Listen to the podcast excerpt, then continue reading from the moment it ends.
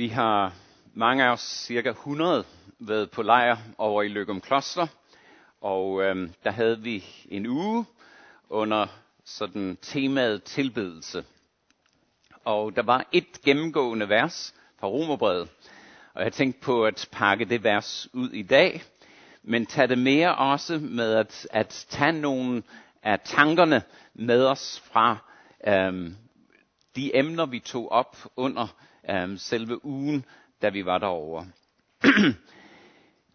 Når vi tænker på tilbedelse, og det er derfor, jeg valgte det her billede, så tænker jeg på, når det virkelig kommer til at brage en dag, når Jesus kommer, og vi ser ham synligt. Johannes ser, at når vi har set ham, som han er, så vil vi blive ligesom ham. Men når vi får lov til at se Jesus, så rykkes der igennem hele verden, og hvert et knæ kommer til at bøje sig. Det står både i det gamle testamente og i det nye testamente. Hvert et knæ kommer til at bøje sig. Hver en tunge i hele skaberværket kommer til at, at tiljuble, at Jesus Kristus er Herre. Når jeg forestiller mig det, så forestiller jeg mig det ligesom når man er i havet og øhm, er fyldt op omkring vand omkring en.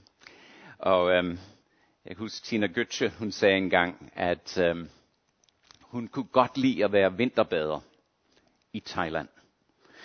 Og, øh, og sådan er det, jeg er vokset op i Østen, og så når man er i havet og lader bare de her alt omkring sig fylde en og af velvære og, og taknemmelighed, det er lidt ligesom når vi tilbeder Gud.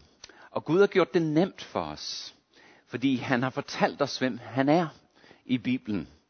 Og mere end det, han har vist os, hvem han er i vor Herre Jesus Kristus.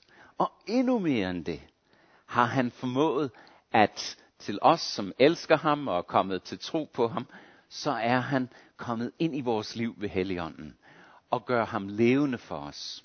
Så vi har alle forudsætningerne til at tilbede Gud.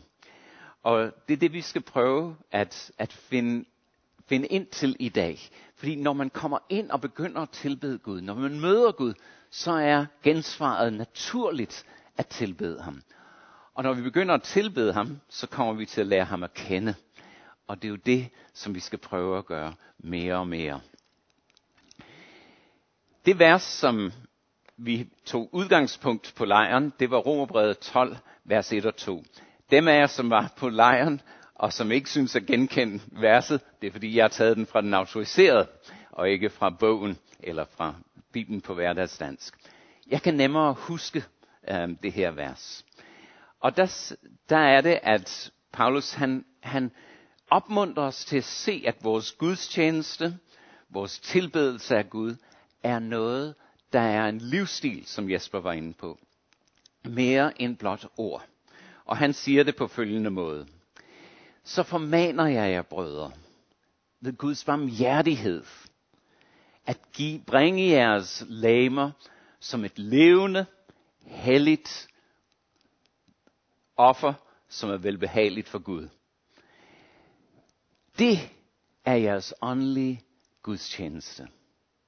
Og tilpas jer ikke denne verden, men bliv fornyet, eller undskyld, bliv forvandlet ved at jeres sind fornyes, således at I kan skønne, hvad der er det gode, det som behager Gud, det fuldkommende.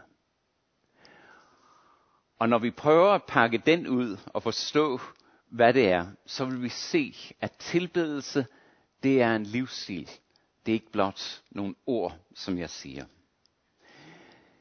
Paulus begynder på den her måde, at han siger, ved Guds barmhjertighed. Jeg formaner jer ved Guds barmhjertighed. Og det han siger der, når han siger det lille så i begyndelsen, så er det, at han refererer til hele den første del af øhm, Romerbrevet. Så fra Romerbrevet kapitel 1, vers 1 til 11, vers 36. Det handler om den frygtelige tilstand, som menneskeheden er i, ved at vi er syndere, og vi står fordømt over for Gud. Og så hvordan Gud løser det, ved at sende sin stedfortrædende offer i sin søn, hvor Herre Jesus Kristus, som hvis korsfæstelse selv for hans fjender gjorde han det, således at vi kunne blive forligt med Gud. Og så i en meget vigtig sektion fra kapitel 6 og til kapitel 8, der taler han om, at ikke bare har, har Jesus åbnet vejen for os ind til, til at tilbede Gud i himlen, men han fylder os med sin ånd. Og ånden giver os kraft til at vandre sammen med den her Gud, som er grebet ind i vores liv. Og så fra 9 til 11 fortæller han, hvordan Gud styrer frelsesudviklingen rundt om i verden. Og så kommer han til der, hvor vi er. Det lille ord så indeholder alt det. Og så kommer han til den her del af hans brev, hvor han begynder at tale om, jamen, hvilken effekt skal det så gøre på mig, lille Svend? Og så siger han, det er den her effekt, Svend. Lad os opsummere i de her første to vers. Og det er så det, han gør. Og så fortæller han os motivationen for vores tilbedelse af Gud. I hvert fald en motivation. Det er, hvad Jesus har gjort for os. Kapitel 1 til 11. Hvad Jesus har grebet ind i, i den her verden. Og har gjort det muligt for sådan en som mig, at blive en tilbeder af den levende Gud. Så det er en stor motivation i taknemmelighed til Gud.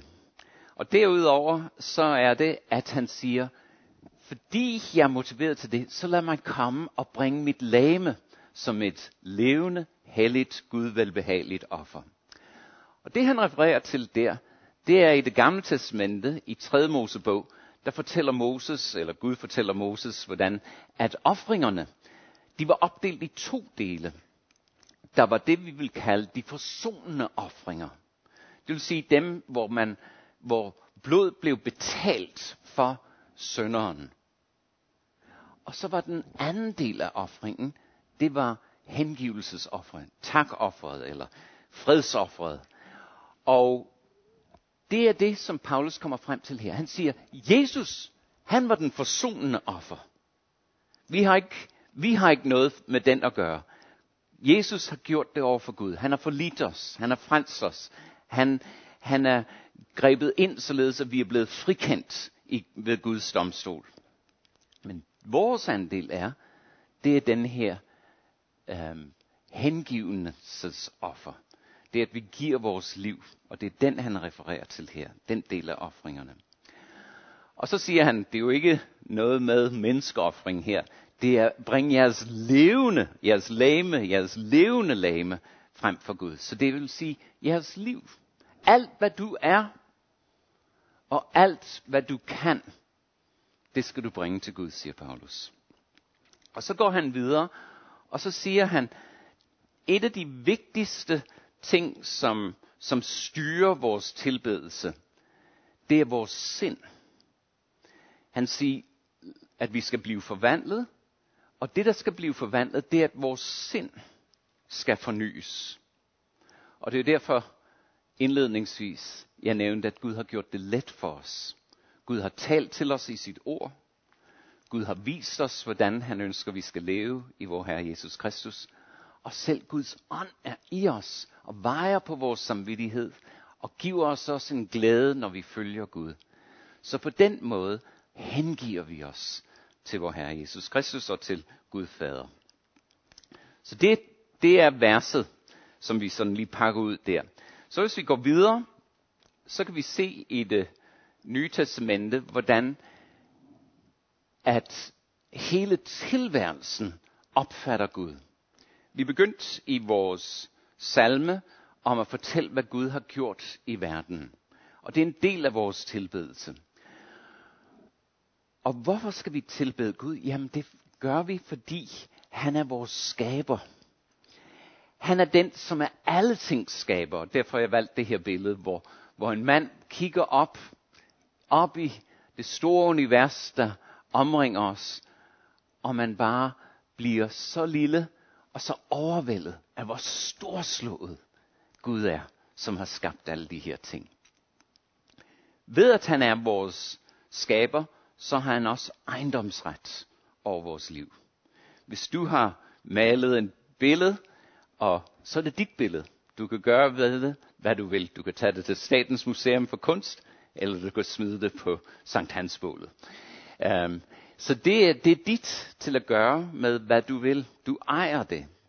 Og når Gud har skabt dig og mig, selvom vi er blevet skabt med fri vilje, så har han ret til vores liv. Og mere end det, vi er totalt afhængige af ham. Jeg kunne ikke trække vejret, uden at Gud opretholdt dette skaberværk med sit skaberord. Så jeg er totalt afhængig af Gud. Det er en god grund til at tilbede ham. Fordi når jeg kender Gud, som han er der, så ønsker jeg at svare med noget, der er i mit indre.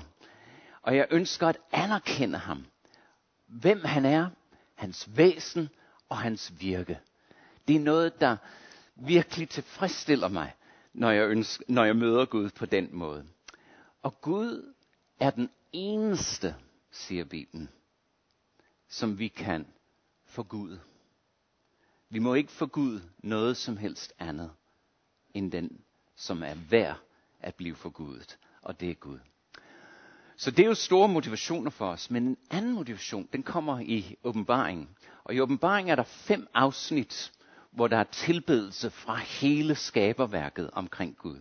Og et af de første, um, det er den, der kommer her, hvor, hvor, hvor hele skaberværket, den åndelige skaberværk, tilbeder Gud i himlen nu, fordi han er vores skaber. Lad os læse. De siger, værdig er du, vor Herre og vores Gud, til at få pris og ære og magt. For du har skabt alle ting, og af din vilje blev de til og blev skabt. Så rundt om tronen, hvis du læser Johannes åbenbaring, så er de her fire livsvæsener, som bringer de her ord, de er ved at tilbede Gud for hvem han er som skaber. Men der er en anden lige så god grund til at tilbede Gud. Og det er, at han er vores frelser. Vi har det her misforhold over for Gud, fordi vi har tilladt, at synden har fået lov til at tage sin bolig i os, og vi er i et oprør for Gud. Men Gud ønskede det ikke på den måde, og Gud ønskede at redde os ud af det der. Og derfor så sendte han vor Herre Jesus Kristus som vores stedfortrædende og forsonende offer. Nogle mennesker har jeg hørt, og det er måske mere tiltagende i dag, de siger, åh, I, I gør Gud til sådan en narcissistisk, øhm, en der bare har storhedsvandvid. Er det virkelig det, I vil? Og så kan jeg kun pege på Jesus. Det her er beviset på, at Bibelens Gud har intet med storhedsvandvid at gøre. Han ydmygede sig. Han modtog hån. Og han offrede sig. Og Jesus var selv villig til at tage Guds forbandelse. Ikke for kæledækker, men for folk, som narrede ham, som var ligeglade med ham, som var oprørske imod ham. Så stor er Guds kærlighed. Så stor er hans vidunderlige godhed og hans væsen. Så Gud er Gud, og han er god. Og derfor kan jeg sådan en som lille mig stole på ham. Fordi Gud ikke er bare mægtig og stor og en kæmpe og vores skaber, men han er godheden selv. Han er kærligheden selv, og det smelter vores hjerter. Så i tilbedelse, så fortaber vi os i, hvem Gud er. Når vi fortaber os i, hvem Gud er, så sker der noget i os. Helligånden arbejder i os. Og tænk engang, han begynder at forvandle os, således at vi kommer til at ligne Jesus mere og mere. I himlen, der bliver Jesus tilbedt nu, og vil blive tilbedt i al evighed. Der, de, de råber til ham, hele de milliarder af, af engle omkring tronen. De siger, værdig er du, for du blev slagtet, og du købte med dit blod mennesker til Gud af alle stammer, tungemål, folk og folkeslag. Og du gjorde dem til et kongeligt folk og til præster for vor Gud. Og de skal være konger på jorden det som de tilbeder Gud for, det er, at Jesus på en mægtig, mægtig måde har kunnet gribe fat i vores liv og tage en oprørsk mand som mig, som, som var blasfemer over for Gud, kom ind i mit liv og ændre mit liv og forvandle mig til at blive en tilbeder af ham. Det formår han. Han formår at gøre os til kongelige, evige tilbedere i verden. Det er et mægtigt, mægtigt værk, som Jesus har gjort. Så, det er alt det, der ligger i det ord, som, som, øhm, som Paulus siger, så. Fordi Gud har gjort det, så lad os give vores lamer som et levende, helligt, Gud velbehageligt offer. Og på lejren der så vi på fire forskellige områder, hvor vi kunne give ham tilbedelse. Den første, det kan vi kalde vores tid. Vi har alle sammen fået på 24 timer den samme aspekt af tid. Ingen har fået mere, ingen har fået mindre. Vi kan ikke springe over tiden. Vi kan ikke få den til at skynde sig. Vi kan ikke få den til at gå langsommere. Sådan er det. Den er givet os. Og det er en gave fra Gud. Og den gave, den ønsker han også, at jeg med mit lame bruger til at tilbede ham. Bibelen er meget interessant i det her. Den siger, at vi skal tænke på Gud, eller have ham i vores bevidsthed hele tiden. Og så tænker du, hvordan kan, du, hvordan kan man gøre det? Men egentlig, selvom det ikke er fokuseret hele tiden, så er han der. Han er nærværende. Du kan lige præcis åbne dig for ham og tale med ham. Han er der. Og det fantastiske er bønden. Gud er ikke længere væk end bønden, som du udtrykker i dit hjerte over for ham. Så vi kan tænke på Gud hele tiden. Når jeg kører bil, så tænker jeg på mange andre ting end bare at køre bil. Men, øh, men sådan er det også med vores liv. Vi kan tænke, at Gud går med os. Han går med jer, en, de unge, der skal starte studie. Han går med os på vores arbejdsplads. Han går med os også, når det er svært. Men det, som jeg tror også, Paulus tænker på her, det er, at vi giver Gud fokuseret tid. Jesus bruger det her udtryk lønkammer. Et kammer, hvor det er mørkt, og hvor man er alene, og hvor der er måske masser af løn inden i det. Det der er, øh, det der tænkes, det Jesus tænker, det er at gå ind og tale med Gud personligt. Brug en tid af din dag til fokuseret tid. En tid, som er intentionel. En tid, som du har bevidst lagt hen til at sige, Gud, der mødes vi. Skriv den ind i min kalender. Der mødes vi.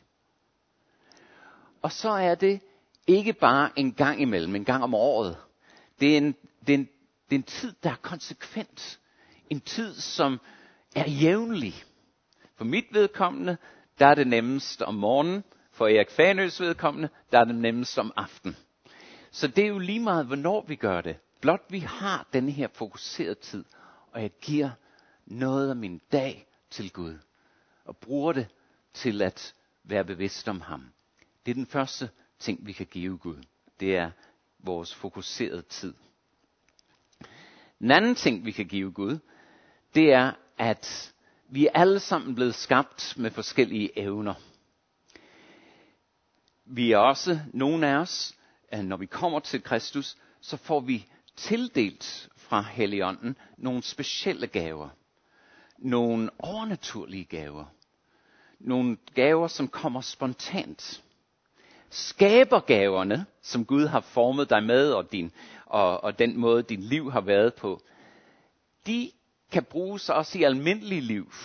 Christian Knudsen hos os, han er fantastisk administrator.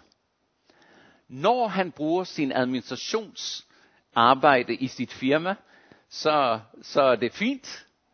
Men når han bruger dem herinde til juleposeindsamlingens hjælpen, så bliver det til nådegaver.